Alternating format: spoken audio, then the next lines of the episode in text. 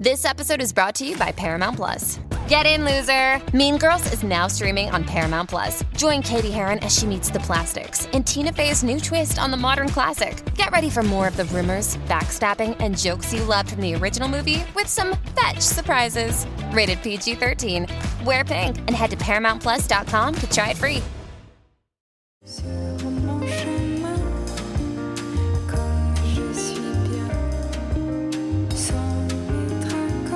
You are now listening to Femme Regard podcast with Tessa Markle and Carolina Alvarez. Mmm, Femme.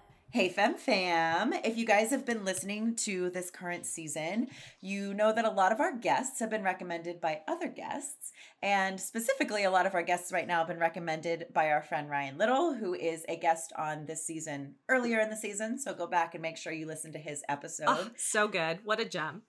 Yes. he has sent us so many amazing people. And I feel like this season for me has been so many like specific like tips and tricks that I've learned, you know? Because I mean, it's like we always learn something from every single guest, right? But like, it's been like little like actionable like i can take a note of this and like have yes. bullet points you know so yes. which is really cool for us being in pre-production for our film right now. So i feel like you haven't been listening do it. Yeah i feel like being in the pre-production phase for sync or first feature film if you haven't heard uh, we're very loud and proud about it.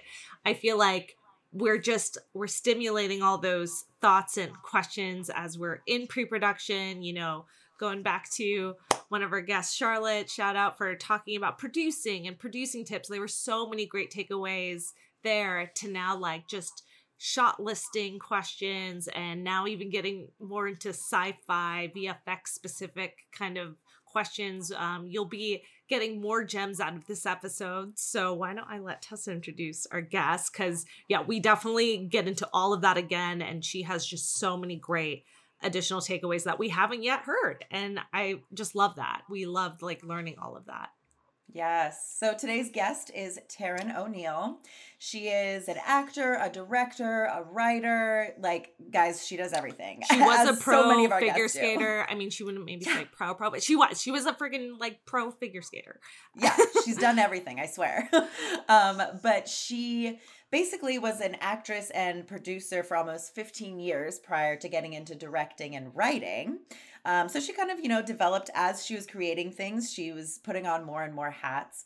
Um, and she loves sci fi, which we love. And she loves just science in general and allowing science to be shared with the masses through entertainment, which I thought was really cool. We get into that in the episode. Oh, yeah. But she has created this group called Scirens, spelled S C I R E N S, kind of shortened, ver- shortened version of Screen Sirens for Science, which they have a quest to champion STEM and climate activism for entertainment. So essentially, it's a collective of actresses who love science and, you know, their messages are going to be told through movies.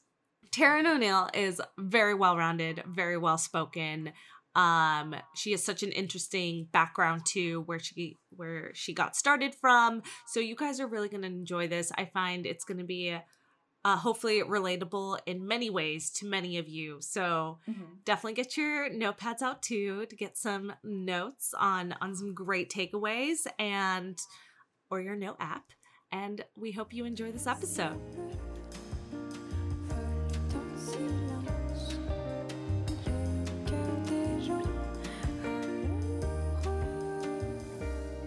I I'm really really curious about your background because it's it's unique and wanted to hear a little bit how you transitioned from you know growing up did were you into films and acting and just had a love for both the arts and the sciences the entire time. And yeah, just tell us a little bit about your your childhood and your interests and what got you even, you know, wanting to pursue both essentially. Cool. Um yeah, I will do an abbreviated origin story yes. since I'm a sci-fi nerd. Love it. Um, originally from Vancouver, grew up as a competitive figure skater. Um, lived in Montreal for a bit, uh, ended up going to university in at Duke in North Carolina, where I was an economics major. Now, I mean, I loved. That's the I word I was looking whole- for. I'm like science, and there was another economics. Yes. okay. Yes. No, and the, the irony of that I, I work in the sciences in a way now is that because I was a competitive figure skater, I went to a very, um, a very limited amount of schooling growing up. Mhm. So I was at a sports school, Okay.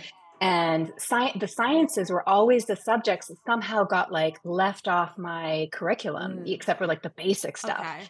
And then when I, I blew out my knees and, and went back to um, sort of regular school before going to university, somehow I like missed taking physics. And like physics is like my jam. Yeah. I actually loved physics. Yeah, of all the sciences. I'm so sad I never got to take it. So You would have I, loved uh, that as a uh, figure but- skater. All the analogies. I- well, exactly, Yeah. exactly. No, I, I. It's funny. I have a, a skating physics, uh, sort of a, a fun little love story between a figure skater and a physicist um, that I would love to write one Oh day. god, I love that journey Uh, for you. Yes.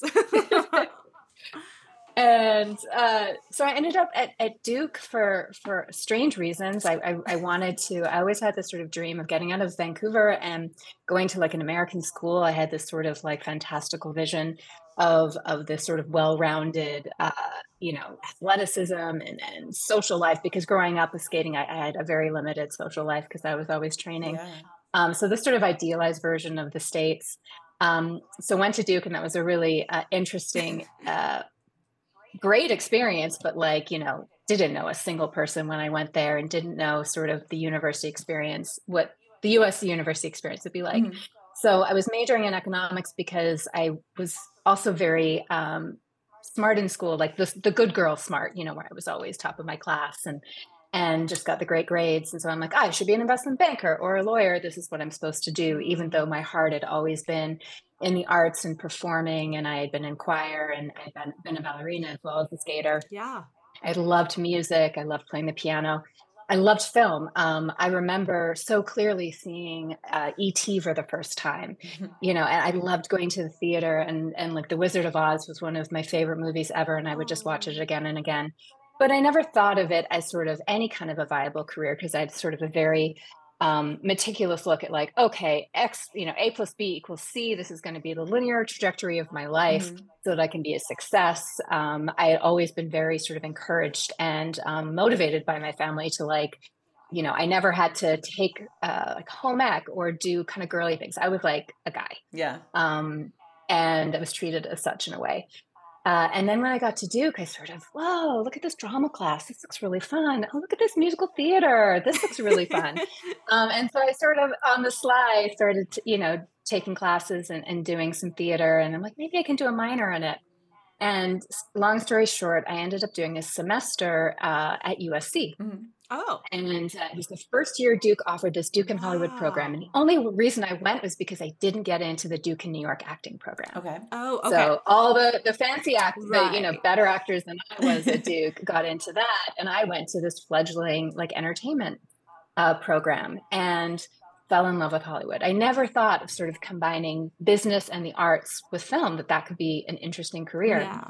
Um, and so I'm like, great, I'm going to do this. But, you know, sort of underneath, I'm always like, I really love acting. I really love the stage. There's just something so magical, as you two ladies know, about performing and connecting with an audience. Yes. And I had never, you know, skating was the same way. I Mm. was more of the lyrical skater. I was an ice dancer. So I wasn't as sort of um, intense athletic, uh, you know, with the jumps and the Right. spins and the throws. Uh, I was more about the storytelling Right. And I loved creative writing and everything. So storytelling sort of is embedded in my DNA, and uh, and so that brought me to LA. And I worked on the business side because I was Canadian with an economics degree, so I couldn't pursue an acting career, which in a way was the best thing because it laid a foundation um, to understand the industry. Yeah, and so I worked at 1000%. William Morris Agency, and then I worked at a, a an, a management production company. So I represented actors. I've represented like writers and directors and actors. I've overheard like crazy conversations with, you know, the biggest producers in the world, you know, when you're rolling calls. But my heart kept coming back to, you know, wanting to be an actor. And so I did. I pursued it. And I was back and forth between Vancouver and here trying to get, you know, immigration status. It's, it's really hard to do that. Yeah. Our Um, Canadian you know, friends say the say that. you just think as a can you know most people in the states are like oh you're canadian of course Yeah. you can live and work here and you're like oh no no no, no Yeah, it's not very as easy as you think. um yeah So you were only able to get acting jobs in Canada, and that's why you had to keep going Yes. back and forth. Wow. yeah exactly until i ended up getting status uh, down in the states Okay. Um, and so then I was here, but then that that business side of my brain kept sort of, you know, jumping up. And so I uh, got involved in sort of the the fledgling web series world. And so I produced uh, and acted uh, in a bunch of, of scripted web series when that was just getting started. Yeah, it and had this moment. incredible. That's how Tessa and I like bonded. Yep. Yeah. Oh, really? Absolutely. Yeah, yeah. it's it was such a wonderful community of all these like amazing as you guys call yourself and i am too i'm multi hyphenate like we were all the ones who were like yes we're good to act to produce to like be the the marketing you know blogger for this to run the social media to like you know be wardrobe whatever it takes be a sales agent like we wore all the hats Yeah. and having the business background i was really comfortable doing that Mm-hmm. um you know and that just sort of grew into uh it was a sci-fi uh, web series that i uh, co-produced and acted in called after judgment Okay. and it kind of catalyzed my my realization that I, I loved science fiction Mhm. i loved it as a genre to explore the world that we're living in today and tomorrow um and i loved i'd always loved fantasy like I was gonna say know, there's huge heavy fantasy in your director's reel. I was like, oh yes, she loves you love both of that, and that comes from your Spielberg. I think wa- watching Yeah. all of that, his influence. Um, yeah, I was a huge Spielberg. I still am a huge Spielberg fan. J.J. Abrams, Mhm. um, you know, those kind of like fantastical, big, bigger than life yeah. action, fantasy, sci-fi driven. Um, and so I started. I started writing, um, and then going down the sci-fi writing rabbit hole opened up this sort of my smart girl hat went on, and I'm like, let me do this research to make sure the sci-fi is like the- theoretically legitimate. And I became this like science nerd and the science evangelist, where I was like, oh my god, I can understand the world that we live in and it's opening up all these like incredible stories to me like every time i'd read a piece of new research Mhm. um i would see story in it 1000%. and i'm like i would Yeah. see how the, the future was going to be affected by it Yeah. and the stories of that uh, and so that led me to form this group called Scirens which uh, was uh, sort of shortened for screen sirens for science and it was a bunch of uh, actresses who all were you know likewise nerdy science fans and it was really at the time when climate change was it was so it was like mid it was like 2014 Mhm. climate change was barely in the news um, there had been a lot of there had been this really big uh, debate between bill nye the science guy and a creationist and you know i couldn't believe how many people were supportive of the creationist Yeah. and i was like Yeah. if we're going to move into like this future that is being challenged by an upcoming climate crisis as well as technological proliferation we need a scientifically literate population Yep. and so what's the best way to like entice people's curiosity about science entertainment Yeah. and who are the most unexpected uh, champions of of science literacy and science and entertainment actresses because you know we're just vapid and we're silly and you know We're I'm just like pretty. wow, we could be yeah we're just pretty um, you know, we can be Trojan horses for science. And so we did a lot of social media outreach right when um, Cosmos, the reboot of Cosmos, was coming out, and it was really effective. Um, and we've done a lot of like different things. That, and now, sort of my core group, um, we're working more on climate storytelling. So we worked with Arizona State University to do a climate storytelling event supporting um, sort of positive climate futures, like not being Pollyanna and being like, no, our our you know planet's not not going to be affected by climate, but how can we look at through sort of an innovative positive lens of like how sort of these forced changes will will you know induce good change Mhm. and change for you know social justice and equality and innovation and green technology and what could a different better future look like Yeah. I Um, really so love really supportive of the that positive lens on that because I think a lot of people get turned off from hearing, especially going through COVID and, and the whole Yeah. pandemic. It's like, okay, bad news, bad news. Like after a while, it just got exhausting to be like, okay, we have killer bees, the climate's failing, yeah. and I don't know Yeah. what else I can handle anymore. yeah. But we have seen more and more reports about climate change happening, like just all in certain all different areas of the world, and that again it's always just a report on how terrible things are and there's no fix there's no solution so i think what you are putting out there is I, I'm a, I'm a solutionist, or I, I don't even know if that's a real word, but like I love so I like. I, I love solutions. I I I feel like if you're going to present a problem, you always should have something of your own, it's like just just something to like provide a solution to. And this is like it it doesn't have to be the exact answer, but I just love that you're you're encouraging that space to to be shown on screen and for people to understand like there are ways we can we can try to make this better even like we might not be able to fix it. I mean that's just the reality like who knows? Um but i think that that's just a really positive way to kind of demonstrate what's happening out there. And like yeah i love that you're finding solutions honestly just like just Yeah. a, at an attempt at a solution we got to try something we got to try Yeah. now Thank you. so and and just presenting an alternate to you know it's like being a sci-fi fan. My first sci-fi series was post-apocalyptic. It was bleak. Everyone had died right you know and the sci-fi tropes in hollywood are that. It's always sort of after the apocalypse. Yep. And it's like wait what if there's another option? What if there isn't the apocalypse? What you know like yes we are going to have to be resilient. Yes we are going to have to face some challenges. We already are facing challenges. Um but you know what could a different future look like nobody is invoking what our future looks Mhm. like. Like you know we used to have these images in the in the 50s and 60s of what our sort of fantastical future would look like. Everybody was looking forward to flying cars and and rosie the robot and everything. And now people are like i don't even want to think about the future. Yeah. like it's too terrifying. But our our our gift as human beings is being able to imagine and extrapolate from what we've learned and what we're dealing with to imagine something Yeah. and you know until we imagine it we can't create it so let's just try to imagine something that you know isn't the, the whole world dying Yeah, So- that's really interesting too. I've never really thought about that, but you're totally right. Like back in, you know, 60s, 70s, like it was a utopia we're picturing for the future, and now it's a dystopia all the time. Yeah. That's very interesting. But that's, you know, like art imitates life. And like you had mentioned earlier it's like what's the best way to make more people aware of what's going on and the opportunity the opportunities that we do have to hopefully make a better future for ourselves is entertainment you know? And i think like the conversation came up a lot during like quarantine times of you know how important and necessary is the entertainment business. But like it's everything because it's not only providing us you know with an escape and with a comfort it's providing us with knowledge and it's Mhm. just it's so important and that's such a great way to get the get the word out there and with the solution with the positive spin like you said Well, from the nerdy neuro- neuroscience perspective, our brains learn best from stories.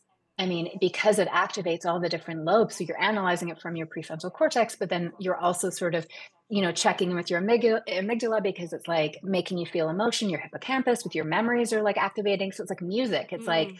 you know, Symphony. it's activating Yeah. everything. Exactly. yeah Exactly. So, you know, and then stories, entertainment is is the best shift for culture shifts and culture shifts then lead to policy shifts. You're trying to think of like how can stories ultimately make a change? Mhm. It's because people are moved to elect someone or to vote for something or to even come up with, you know, something to push through as policy. So there is literally a linear track to uh to having entertainment and stories make a difference. yeah I I just totally feel like at times it's so devalued what we do and what we're trying to say. And and then it you know at the end of the day I I um I feel like when you're going after it was Tessa and I you know are working on our big project. And I'm so glad that we're focusing on on messages that were really like we to your point it was so great to really study technology and the way it's advancing and kind of the scary things that can keep happening if we just keep pursuing it at the that the increase of of advancements in the way it's affecting our mind and all of that and we really like i read so many articles on all of that and stu- was studying the brain and it was really fascinating to kind of learn about it more and more but with more intent and a Mhm. purpose behind it and gave Mhm. our story more purpose and intention behind what we were doing so that way it just it it almost um i feel like before could feel so, at your times when you're trying so hard to raise money and stuff feel almost devalued by like oh i'm just trying to make a film guys like and i just feel right. like it gave us that value and purpose and intention and i think that doesn't have to be something so scientific and specific to any filmmaker who's listening, but definitely find your intention and purpose after your story. And because it is important, whatever story, yeah. whatever kind, of, whether it's science or fantasy, there's always something that you're trying to say. So I guess I'm just trying to pull it back to the stories you've told. And for us, it resonates too with the sci fi we're making because we've been able to find the intention and the message and the value of what we're trying to say. And yeah. that sometimes like is hard to pinpoint at first, but I think it's a really important thing because it really helps you like get your message and get your film made, honestly. Yeah, and I think like mm-hmm. finding that for us kind of shifted our priorities as well. Like, you know, yeah. we for a long time were kind of stuck on okay, this is a sci-fi with advanced technology. So we have to understand how this technology works. Even if we don't explain it in the film, we have to get it right. And we had talked to a previous guest on the podcast, and he was like, you know, that's kind of the magic of sci fi. Like, as long as you're not blatantly saying something that is like incorrect of could possibly happen kind of thing like you don't necessarily have to know everything behind it we were like okay that makes sense but because then it was more a subgenre of fantasy at the end right. of the day like right if you think it it can exist and it's fantastical yeah. in that way and it's happening we don't know that i don't know the inner workings of the cell phone but yeah. it's like we're able to talk through a square rectangular device. Yeah. You know? And that shifted, I think, our priorities of it more being about, okay, how is this affecting our psychology as human beings, you know? And that's where mm-hmm. we really like dove into the research there and stuff. So, yeah, I think like finding that, like, you know, not only what is the story you want to tell, but why you know what is like the deeper meaning behind it and then everything else kind of flows from there you figure out what's important and your, I, I, find too, what is your central argument? Because mm-hmm. we don't want to preach. I think that it, it's difficult. You know, I, I fall into these traps when I'm sort of writing bigger sci-fi stuff, especially if it's climate related. I have to keep remembering it's like I don't have the answers. This is like my own viewpoint, exactly. something I'm passionate about. At the end of the day, I'm I'm I'm hopefully opening the door to questions and to curiosity. And so I think if you have a central argument that two sides can like, you know, it could it's it could be sort of leaning towards, you know, one theme, one topic, but you're not saying you have the definitive answer. I mean, the best thing coming out of a movie is where you just want to talk about it. Mm-hmm. And you're like, well, what do you think about this? Or, or people aren't agreeing. I mean, you want conversation and discourse. Um, for my my first film was that I wrote and directed and was in was a sci-fi, very Black Mirror, not fantasy at all. Mm-hmm. Um, social media element had an AI camera system uh, in it that sort of live edited that you could like voice command it when you were so you were it was based on a it was a live streamer character who was sort of at this crisis of conscious point where she had pushed her brand so far that she was putting herself in physical danger um, as a sort of actress who had been like a you know kind of actiony type actress and then got into like real fight club stuff to keep her numbers up. Oh wow. And you know yeah. her body was starting to fail her. And sort of how far was she willing to go to sort of maintain her channel? Mm-hmm. and you know her boyfriend comes in and they have sort of you know a bunch of different well we could do this. You could get pregnant. I mean like that couple's getting pregnant and you're just like everything for the what? Yeah. You know? And it's sort of like what is uh, what is um what is too far and what's not you know mm-hmm. f- for for the gram for the you know for the camera exactly. for the audience yeah. and and some people are like it's it was wonderful how polarizing it was um, because it just showed that it really pushed people's buttons um, because there was such a difference between the ca- the character on camera as the as the influencer right. and then the character off camera yeah as the um, actual person dealing with yeah. the repercussions of it all and yeah. like what's fun and the persona versus mm, like reality. And yeah. I that's definitely relatable. And what's fun in film is to be able to really push those limits to an extent, like and show that. Yeah. That's why we like create these heightened realities and circumstances. And and yeah. I think that's so smart. Like you definitely um, want to find that conflict and and push it as far as you can to show like, whoa, what's going on here? Yeah, I think that's Yeah. a smart approach too. Like you said, it's you don't just want to preach. You know, people are less likely to, To listen because they're either already like, "Oh, yeah, I already know this. I'm already on your side, or they're just they feel like you're talking at them and that you think they're wrong and whatever. But like if you show both sides of the argument and you get people talking about it, they're going to pay more attention, you know? I mean, like my favorite like documentaries are the ones where you can tell which way the filmmaker feels, but they're presenting you with both sides. So you do get both sides of the argument, you know? Yep, I agree. So yeah, the, I did the short film, and then that uh, it was an interesting reason. I didn't mean to direct it. I never wanted to direct. so I'm, I'm a director now. I never meant direct. um, I really was just passionate about sort of being the performer and a writer. I had I have copious amounts of projects and scripts that are in development, and um, I'm, I'm unfortunately always assaulted with ideas that cause me to not finish other ideas. So I'm like, no, go away, Yeah. go away, leave me alone. Um, uh, but this short film I had uh, that I had written that I wanted to act in was going to be financed by Dust, by Gunpowder and Sky, uh, and then the financing fell through.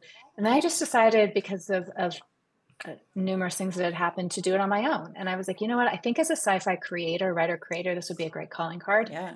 And I interviewed a bunch of directors, and they all had these very sort of they they were lovely, but they just saw it completely different than I had put on the page that how it was in my head, and it was sort of very traditional sci-fi that they were seeing. Mm. And a friend of mine, a really uh, Mark Gant, who's this wonderful writer, director, actor, multi hyphenate from the web series world, like, why aren't you directing it? And I'm like, I can't. I'm like, I'm directing. I want to act in it. He's like, you can do both. And I'm like, I'm in every shot. I'm like, there's action in this. I'm like, what? Um, there's like visual effects and action. Yeah. You know, I endeavored to do a lot in my first short.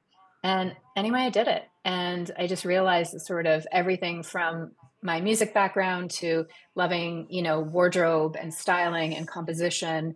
And then I have a 15 year background in martial arts that I started after I'd stopped skating. And I was like, wow, all these pieces kind of fit together. And people were like, this is your first short film? And I'm like, yeah.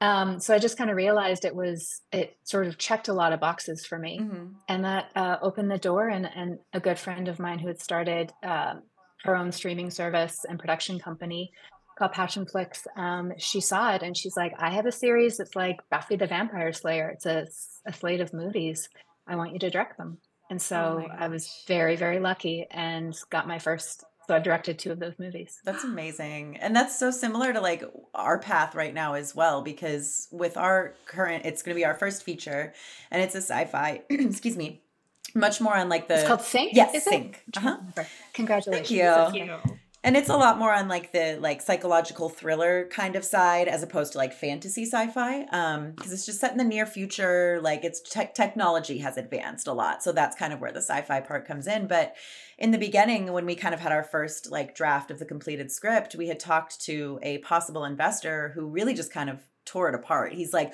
"Well, this is, you know, the sci-fi model and and you don't have this and blah blah blah and you got to understand this." And like we just were so discouraged, but that was his view, you know? And now that we've talked to so many other people and of course I've had many of edits on the script, but we're really happy with it now and we're seeing that people are enjoying it and supporting us in it, you know. So yeah, it's really important to find somebody that really aligns with it, And especially as a director. the message like because Yeah. Ours is really a sci-fi thriller in a set sorry a psychological thriller set in a sci-fi world. And we just kept saying that over and over again. It's about the human connection and these toxic friendships. Like we're focusing it through the female perspective like the text there but it's heightening this talk Mhm. it's the vessel of these toxic relationships.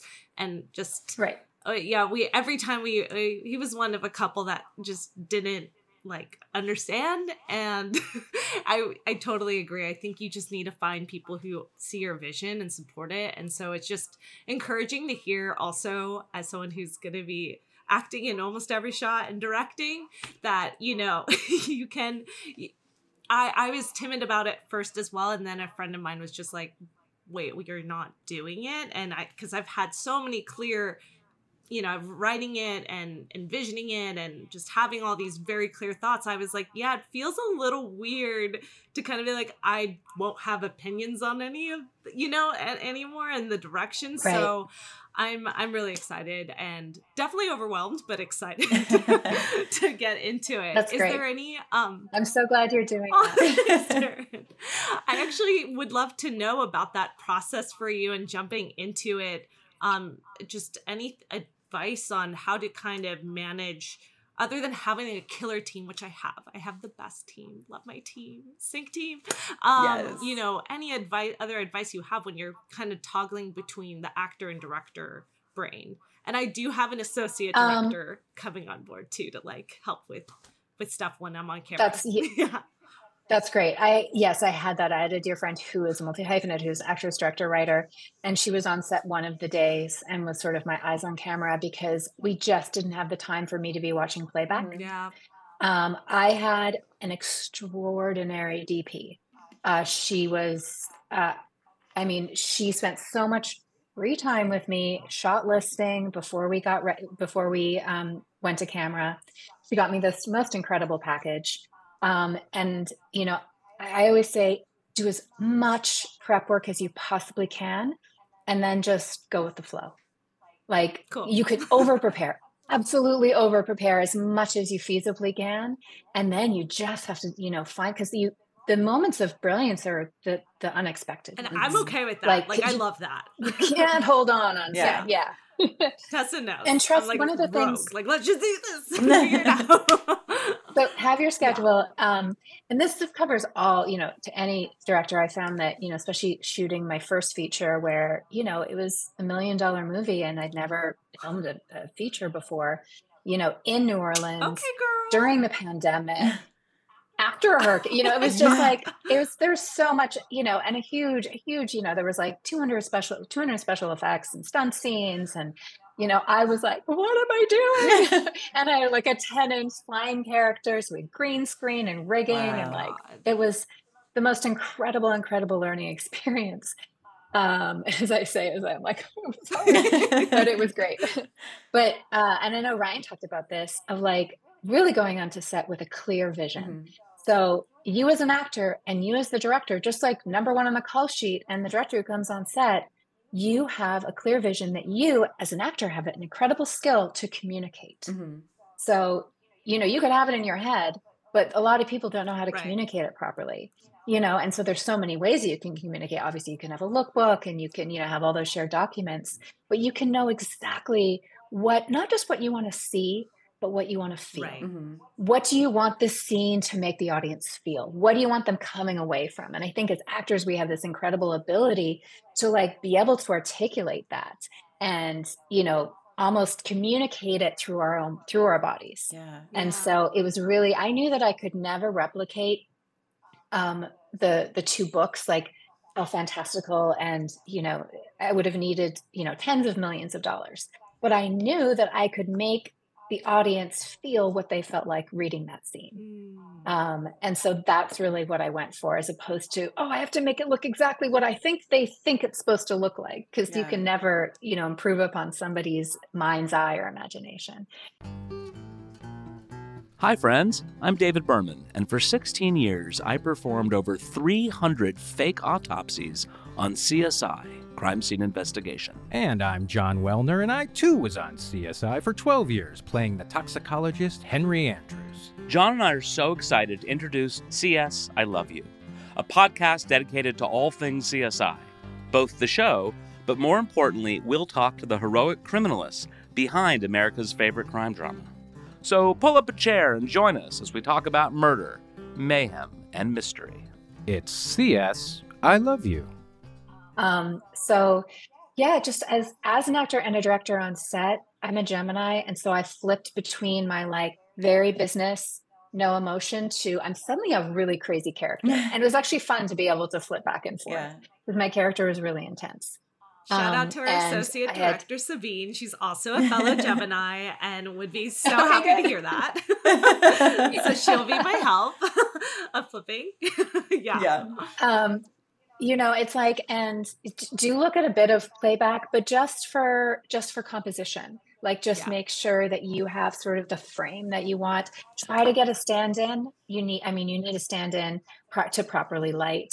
Um, so your DP can do, you know, can do their work and you can be with your first AD, with your associate director, you know, figuring out what else needs to be done. They can't be really lighting around you. I mean, we I had like an amazing, you know, I, I didn't pay her very much, but she got a credit and she did get some money. And I mean, it was uh, it was imperative. So that's really, really important. But yeah, just having that clear vision and you as the actor are executing that vision through a character and you as a director are vision or you know, executing it through you know, everything Right, else. right. Yeah. Um No, that's super. and just having yeah. having zen patience is really is really important as a as a director i find um and trust your gut you've been on a lot of set as an actor Mhm. and Yeah. you know I, I felt like okay so i'll surround myself with people who sort of know more than me because you know i've never directed before and the shots that i was unhappy with were the ones that my inner like my my third eye whatever it was was like inner my inner critic was like This isn't it. no, you should do it this way. Yeah. Yeah, this isn't it. And I was listening to somebody else's um, suggestion, and I, I wish I hadn't. Yeah. Um, but you learn. You know, you learn to trust your gut and that inner voice.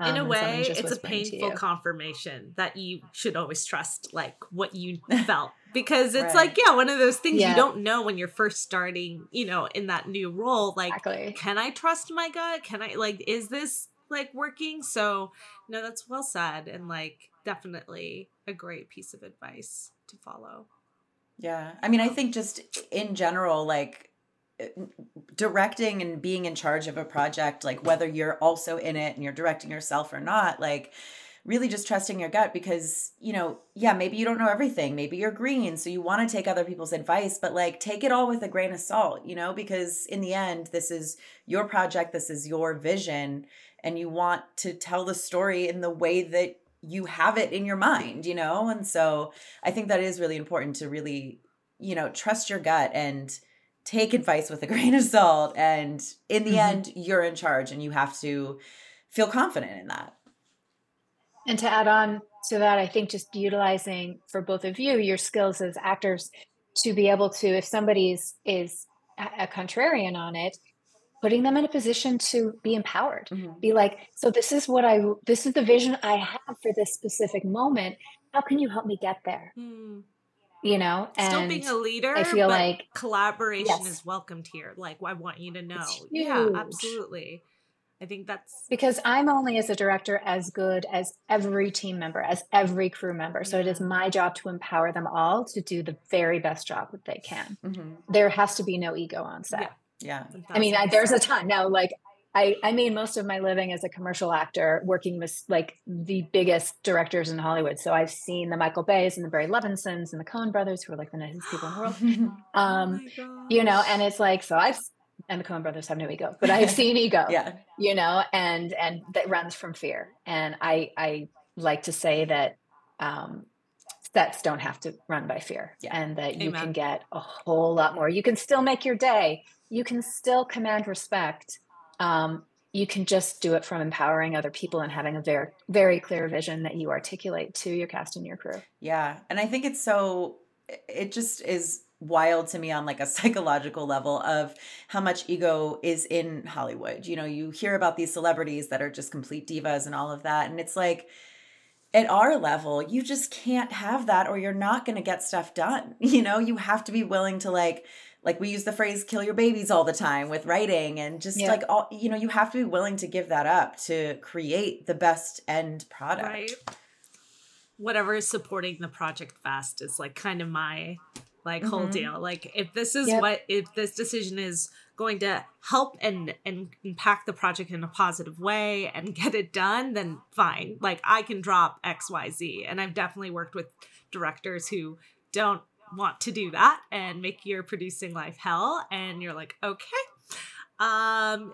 this is impossible. You are gonna like i demand it and it's just gonna ruin a lot of everyone's like reputation of working with you. And like honestly just yeah it was it was definitely some tough moments there. And i've just like learned thankfully as a producer kind of first that you know that's Mhm. also been super helpful on the business and just getting things to project management things done. And now for a director i'm like okay like i can have my i call them my director wishes but it's like it's a wish. Like i i only want to act on it if it's like fitting with our project landscape. So because i've just i've seen i've seen it go wrong and i'm not gonna be that not Yeah. gonna be that girl The learning oh. experiences. Yeah, I'm sorry you've had to go through tough ones, but it's like as a leader now, you can choose not to follow in those in those patterns. thousand Exactly. Exactly. I have a new favorite question when it comes to the sci-fi world. And that is Yes. when you are filming something with VFX involved, do you have any tips on how to properly plan for that? Or even just while you're shooting there, I've just like learned there's like a whole like there's something invisible there that we're working for around. And for us, like it's going to be very like minimal, more like pop-up screens that are there. Yep. But just would love to hear like your take on that as someone who's I would say pretty much an expert in the sci-fi realm of things. you know, Gosh. we're we're just Oh, dipping no. our toes. Definitely, definitely not an expert. So much to learn, and I'm very grateful for both my VFX supervisors I had on on my two movies, which I could not have done the movies without them. Um, the most important thing are uh, so let's say that you're having like in my short film, I had a HUD, a heads up display unit um, that was a hologram, basically floating in front of my character. Mm, And so um, you basically you need to get all the lens information to your so whoever's doing your VFX, they need to know what lens, distance, um, you know, from the eye line to where the lens was, uh, what the light was. So basically, you need to get as much information as possible. If there's, let's say, a heads up lens, you need to have a practical light somehow outside of your frame reflecting on the face that is mimicking what that screen would be doing to that person's face or that eye. Mhm. So we'd have one of those, you know, LED tubes that you can adjust like to a specific color scheme, um, you know, Yes, lighting up, yes. Lighting up my face. Shout out to Um, Quasar. you know, Quasar LED lights. Yeah. We've had them on the show. They're Um, awesome. Uh, I need one for my for my room. um, so yeah, I mean, just basically getting all your you just basically make sure that you um, your your AD takes down from the DP all of the um, Okay. you know the tech specs Ooh, that's for that a good for that one. scene. I'm like, and so you just have a list for your VFX person so they know exactly what you were, you know, what you shot, how you shot it, what was being used. Um, you also really want to storyboard those scenes. Okay. You need to know exactly because often here's here's a little trick though. Something I learned that um, so if for some reason you have like um, a virtual some sort of a, a you know uh, added uh, visual effect that's sort of a three dimensional thing that has depth of field behind it. Um, you kind of want to adjust your depth of field where it's not exactly like what your your camera lens would would say. So let's say that you have like i had my character here Mhm. and my um uh, so let's say this is my my 10 inch elf character and this is my my actress um, over the shoulder um, we want to adjust the lens so that it's not totally uh, like what let's say uh, we're in a, an 85 or something we're you know in a tight shot with them that it's not um, what an 85 would look like we actually loosened it up so we have a little bit more resolution to deal with behind the vfx Mm. um, to give you more uh, adjustments. So you can Mhm. always, you know, adjust the background if you have more resolution, if you have more crispness. Oh, You okay. can just, you Yeah, know, you can yeah. like derez it a little bit. Mhm. But if you don't have that to begin with because you have a, you know, a wider lens, you can adjust it the other way. And so I found that that is helpful Interesting. to to adjust Oh, okay, Taryn. what lens you're actually using. That is. I love these tips, like because we actually we just um, had other guests on that had like um, a, a similar thing, like you know, like a pop up kind of like hologram, and they had given us the tip of like having the actual light source so that it reflects off of them. Yeah.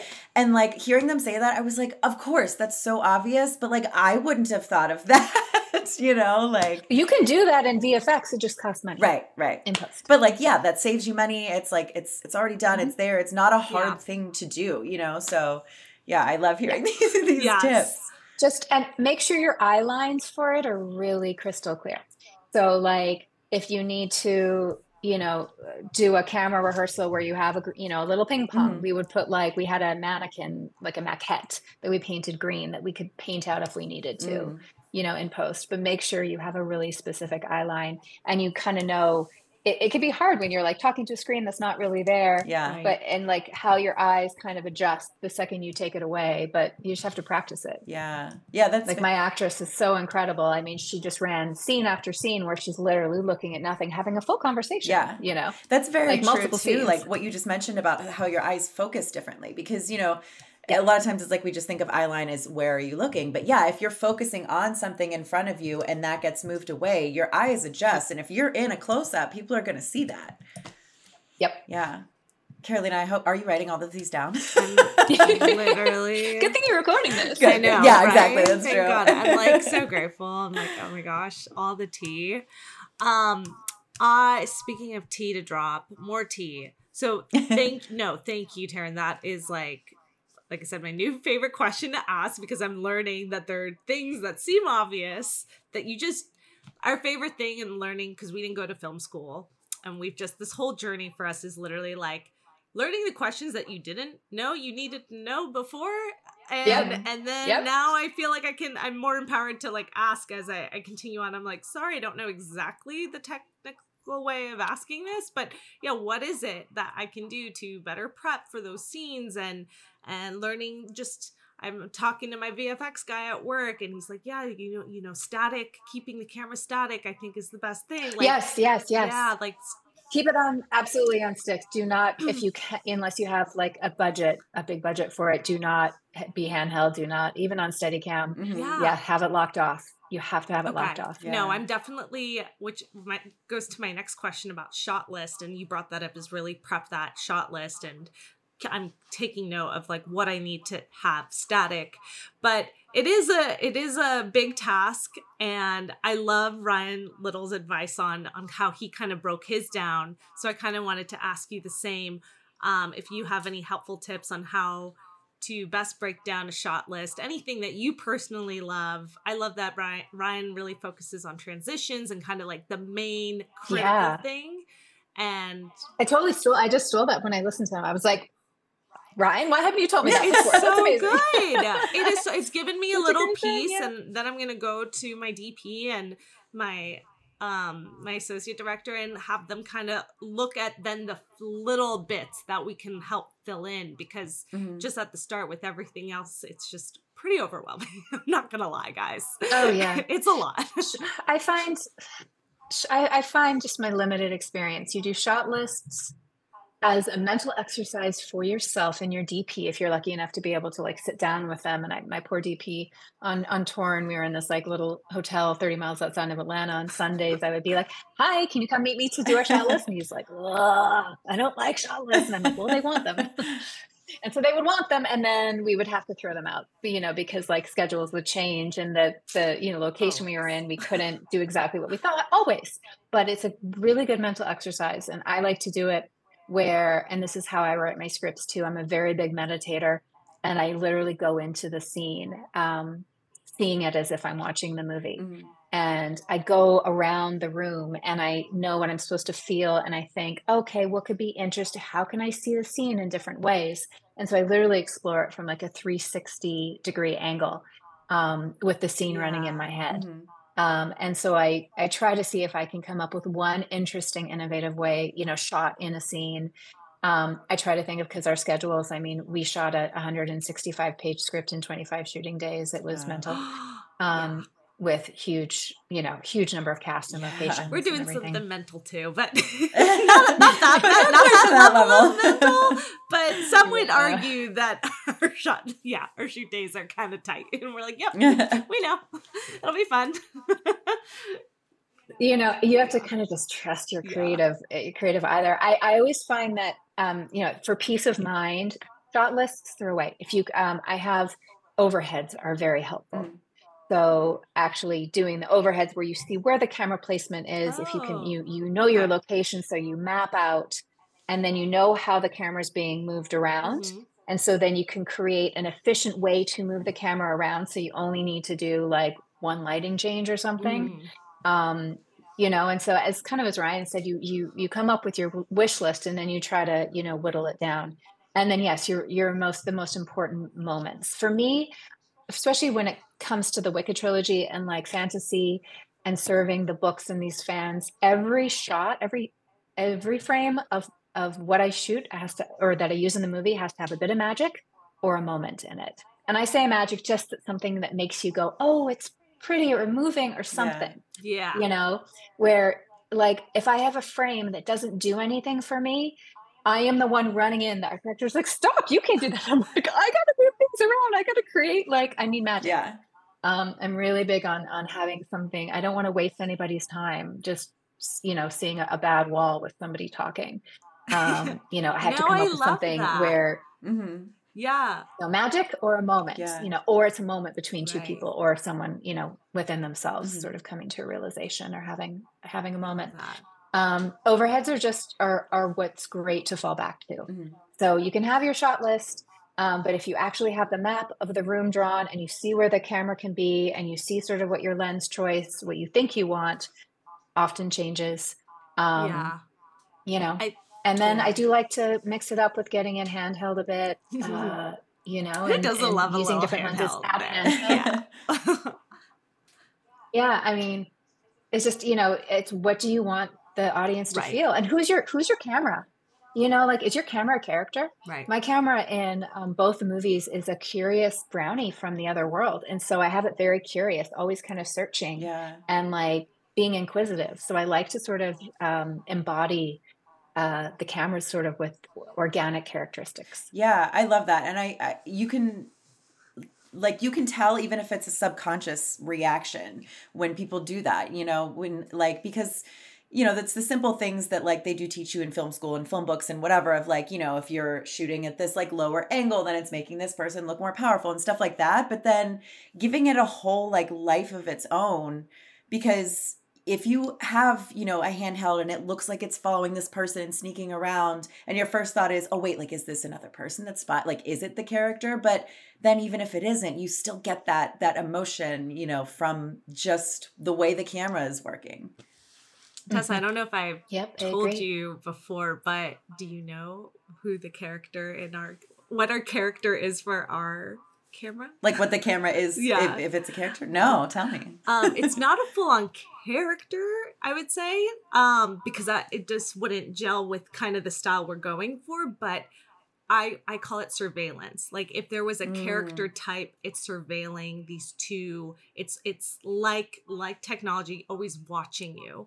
So it's a Mhm. very like watchful, but not disruptive of Mhm. of the action. So that's little big kind brother of like, a lot of big brother a lot of like you know hiding in the co- like not hide yeah kind of like just watching in the corner kind of shots that's what i'm trying to figure out with the apartment that we end up with like where are my Mm-hmm. cor- like where are my corner shots to kind of surveillance the two our two women in the in the Yeah. apartment interacting and and sometimes yeah very still which will help with static shots of just like letting the characters kind of enter on their own then maybe just moving Right. in. I'm like playing with that and but you saying that kind of i love i never thought about it so hard till just now like that connection just clicked i'm like yeah that's what it is. It's this yeah. kind of still character in the back surveilling what's going on. Well, it's an could it could be an algorithm that's learning, so it's not acting upon what it's learning yet. It's just amassing data because that's what we do for you know to build AIs is we we have to give it mass amounts of data. yes i Um, and love so, that so you know also like- you could have yeah you know an algorithm that is able to jump jump to different screens or cameras so you could even utilize like what does it look like if it's like a an iphone camera you know a little surveillance camera which would have a lower res so it would be like just a 720 you know res so a little Yeah. bit you know fuzzy versus like a camera via vis-a-vis something else that's like uber high def or something I love that. And I'm definitely going Mm-hmm. to take I, I've never heard of the overheads quite that way. And I think again when we nail our apartment, I'm definitely trying to see if we can print out some sort of map. like start Yeah. because that'll definitely be really helpful to know too where like we can't pass this, you know, point Mhm. and Yeah. and all of that focus. And I also wanted to loop back to um oh my gosh, I'm blanking. Um, and you, you just mentioned it torn i want to talk about torn so you were mentioning it as you were like saying how you've had to painfully try and do the shot list with your dp on that but let's Yeah. talk about that project um i know it's it's out and yeah i want to introduce our audience so they can they can go see it and celebrate it. Oh, Yeah. Oh, thank you. Um, Torn is the sequel to Wicked, and that's part of a trilogy, a book called the Wicked Trilogy by Jennifer Armentrout, who's an incredible fantasy author. Um, it has sort of a Buffy the Vampire Slayer, a really cool um, female heroine who uh, hunts evil fae from the other world, Mm. and she falls in love with like this sort of the, as a lot of romance novels are, sort of like the the misunderstood bad boy um, but then becomes sort of embroiled in, in a larger story uh, of like her bloodline and who she really is and and her connection sort of to the the fae of the other world um, and so uh, wicked was shot on location in new orleans where the book takes place uh, and that came out may of 2021 and we shot the sequel to it torn um, in outside of atlanta uh, a year ago starting now. Um, so I was in prep February and we shot March and April, and it was released in November of 2022. And same cast, eh, plus more, uh, and it was it was a it was a wild ride. It was a, a, it was supposed to initially be a five episode series, thus the length, but then it was um, turned back into just a full feature, and we premiered it in Atlanta um, at the end of October. And yeah, I'm really proud of it. It was it was a lot to do. Um, but I was highly involved in, in all of post as as sort of our post team is very is small but mighty, and so I was sort of involved in everything and lots and lots of VFX. Uh, and yeah, I'm proud of it. So it's it's playing on Passionflix, which is a streaming service that just focuses on book to um, screen adaptations. So Mm. all these books have are really successful romance novels. My series is the only one that's um, sort of paranormal actiony Okay. fantasy. Um, though they did just option a very famous vampire series, um, which is great. Uh, so that's like a subscription service, but then they also have a channel on Amazon, so you can s- subscribe on Amazon. And the fan community of Passionflix is so incredible. Um, the romance genre gets shortchanged all the time, and to see this fan base properly served uh, is so wonderful. And they are the most supportive fans. I can't even tell you. I mean, having sort of been in the sci-fi fantasy like Comic Con world for a long time and seeing sort of how toxic some fan bases can be. Uh, this has just been a pure delight. Um, every they uh, there's Passionflix founding members um, who sort of joined the the community early, and they come to set and they come to the premiere and they're like so supportive and it's just- they're lovely.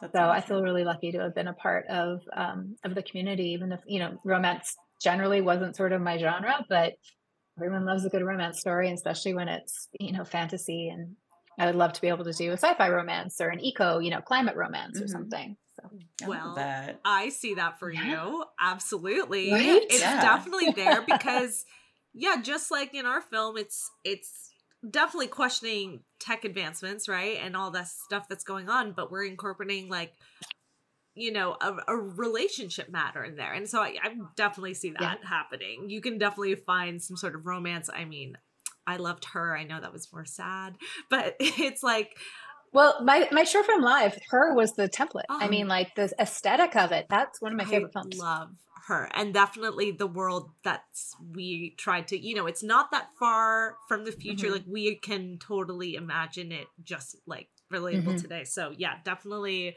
was a template for our world as well oh my gosh i want to see i want to see your your short yeah, Yeah. Oh, it's eleven minutes. It's on my Oh my website. gosh! Okay, I'm gonna I'm gonna look for it. I was go I was peeping around, was looking at reels, and I wanted to see. I saw yeah, torn stuff there for sure, and lots of VFX. That's why I was like, ooh, I'm gonna ask her about some VFX because there's VFX Yeah, in no, every I love shot. It looked like Yeah. and like complicated stuff. Like yeah, Yeah. and Yeah. yeah, yeah I, lear- I learned a lot i love and i love you know as long as it's additive to the story you know as we were talking about before of like does it serve the project i'm like does it serve the story Mhm. um you know does, i don't want to do something just for the sake of of doing I something Yeah. i mean i love love something that's that. badass and cool but it's in the service of the story. I Yeah. love and respect that so much. I think that's just candidly saying like my distaste for certain sci-fi has been because I just feel like it's a lot of cool Yeah. effects and I'm like, all right, but where's the story? What do I want to care about?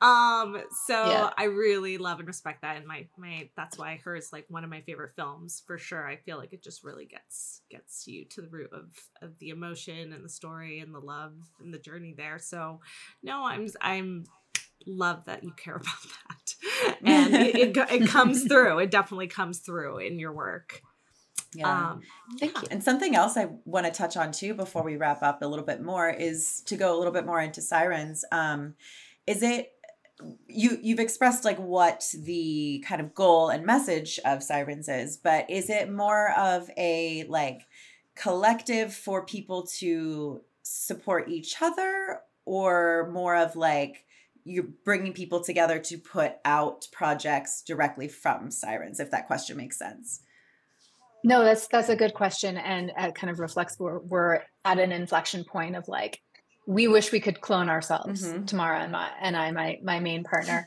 um, to be able to focus on Scirens full time. Um, initially, when it was started, it was kind of more of a collective of like let's just have like a bunch of of um, you know female actresses who love science, and let's just see sort of how this community could grow. And then I kind of formulated more into a team where we're like oh, let's develop properties that have science and women in science, women in STEM elements to them. Let's do social media outreach. You know, we did a lot of panels at different, you know, Comic Con type conventions, sort of where science and entertainment were were um, merging. Mhm. We worked with the Science and Entertainment Exchange. So now, because the directing got very busy and my partner my main partner tamara she's um, a very very busy writer host she does a lot of work for marvel we're just trying to focus in right now on just um, the climate storytelling so you know we have social media outreach just generally for science news and sort of that convergence of science and entertainment and so and we try to be amplifiers and cheerleaders Mhm. for science um, personalities uh, on social media uh-huh so we try to like, you know, see if we can share them to new audiences that normally wouldn't have been exposed to them. Um, so we try to do that a lot. And then we do still have a few projects that we're sort of developing on the side that would be, you know, traditional TV series. We had a podcast that we did, I'm sorry, a, a web series that we did actually during the pandemic. Um, that was, uh, we had started doing this. This was with our other partner, Gia. We had started doing um, a meetup over Zoom because we could never get together in real life Mhm.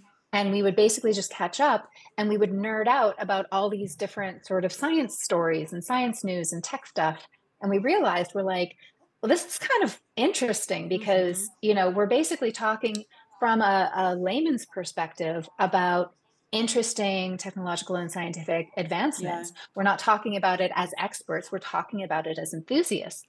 So why don't we like record over Zoom and uh, you know our conversations and each bring in a specific article to surprise the other person and discuss, and we'd have things up on slides and just get enthusiastic about stuff. Um, and then link to the you know link to all the articles, and we had like a little cute intro and stuff. It was a little time consuming, but during the pandemic, it was great. Yeah. I mean, we ended up releasing I think ten or twelve episodes. Um, it would have turned into like more of a full time job, and we are like, oh, I don't think that you know we're going to do that. And, and Gia ended up um, going off. Like she's still a really close friend of ours, but she um, is working for Tree Hugger and is a full time writer and singer and producer. So yeah, So we're still all, we're, we're all you ladies figure are doing amazing things. It's just keeping you, you know, busy. yeah But Yeah. And I, I love, I, it's something that I don't want to let go because I know that ultimately it will be a nonprofit. Mhm. Um, I want it to be an arm of, I, I just incorporated um, last year my own company. And so I would love for this to be like a nonprofit offshoot of it. amazing. That ultimately I would love to be able to um, offer scholarships yeah to underserved communities for you know for STEM and STEAM. You know, incorporating arts into it. I feel I feel like the convergence of art and science is so important. yeah So Yes. yeah, it's just it's a it's a big passion of mine. That's really exciting, and like I wish you all the luck and and patience and strength and all the things that you, to Oh, go into that. you. But like that's amazing, and I really hope that that happens like soon for you. I know it will happen, but um, Thank because it's you. just it- yeah, it's necessary. It's it's definitely needed in this world. Absolutely. Yeah. Absolutely. Our universe is pretty cool. Get down to it, you know. Yeah. It's not a bad place. To. Aliens want Well- frequent it, you know. yeah. Right, I know, You know? I know. I was like, I was gonna take a break from Twitter, and then I was like, I keep seeing, reading the news about things being shot, unidentified things being shot down. I'm like, oh, aliens are here. Maybe I should just jump back on Twitter and see what's going on. I'm here for it. I'm here to hear about the alien news. I'm here for the abductions. Let's go. Tassie, you would definitely be Even though, of course, like my very logical science brain is like, no, it's absolutely not aliens. And my like fantastical imagination is like, it's aliens. But anyways, oh my gosh, Taryn, thank you for taking the time. Where can our audience follow along and support you and give love to you and the work you're doing because it's fantastic and we're here for it.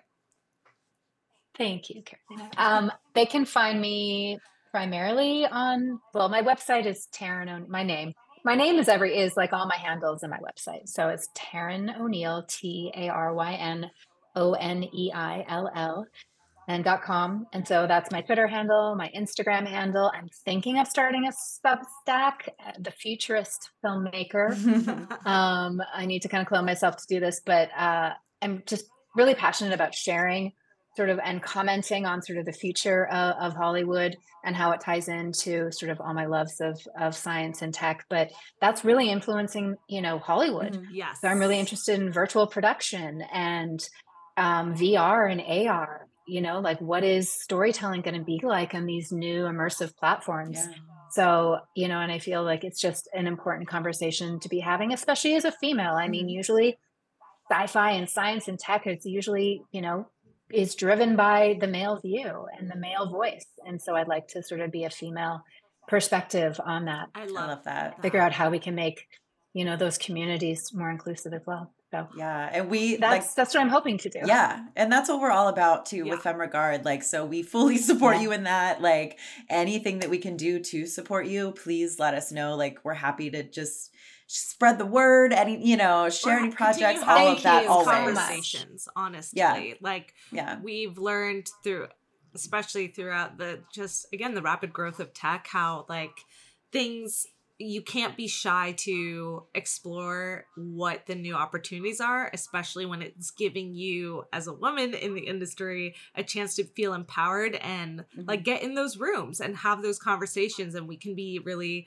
shy. I know i can't i don't i don't know all the tech talk but i i do try to stay informed. So like talking to someone like you who might even know just a bit more than than I do on on a certain you know new VR tech thing. It's just like great to have those conversations, even though I know that I speak in layman's terms all the time in the show, and it's I don't care. I'm here for it. I want to learn. I want to grow, thing. and that's Mhm. just like you know what we're about here. So if anyone else feels, we always tell if you feel overwhelmed right now, that is fine. That is normal. That is me. Yes.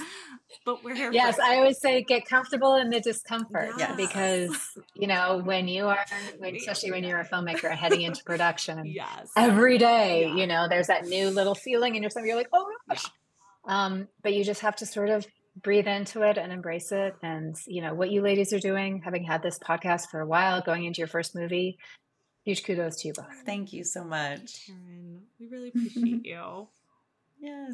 This was fun. Let's do it again sometime. Yes, Yes. absolutely. Okay. Yay. Yes, when we say stay in touch, it's not just the business Yes. side Yeah. of like like also let's stay in touch as human beings. I would love that. I would love that. I'm trying to yes build more of fem- a female filmmaker community around me. I Perfect. just try to get into one more. So I, I love that we that Ryan introduced us. yes, me too. he has excellent taste. Yes. Thanks for listening to Femme Regard Podcast. If you like what you hear, tune in every Friday for more tips on the filmmaking business and insightful conversations with industry professionals. We can only grow with your support, so please subscribe, share, rate, and review. You can also join the Fem Fam on Patreon. For more on us, check us out at femregard.com.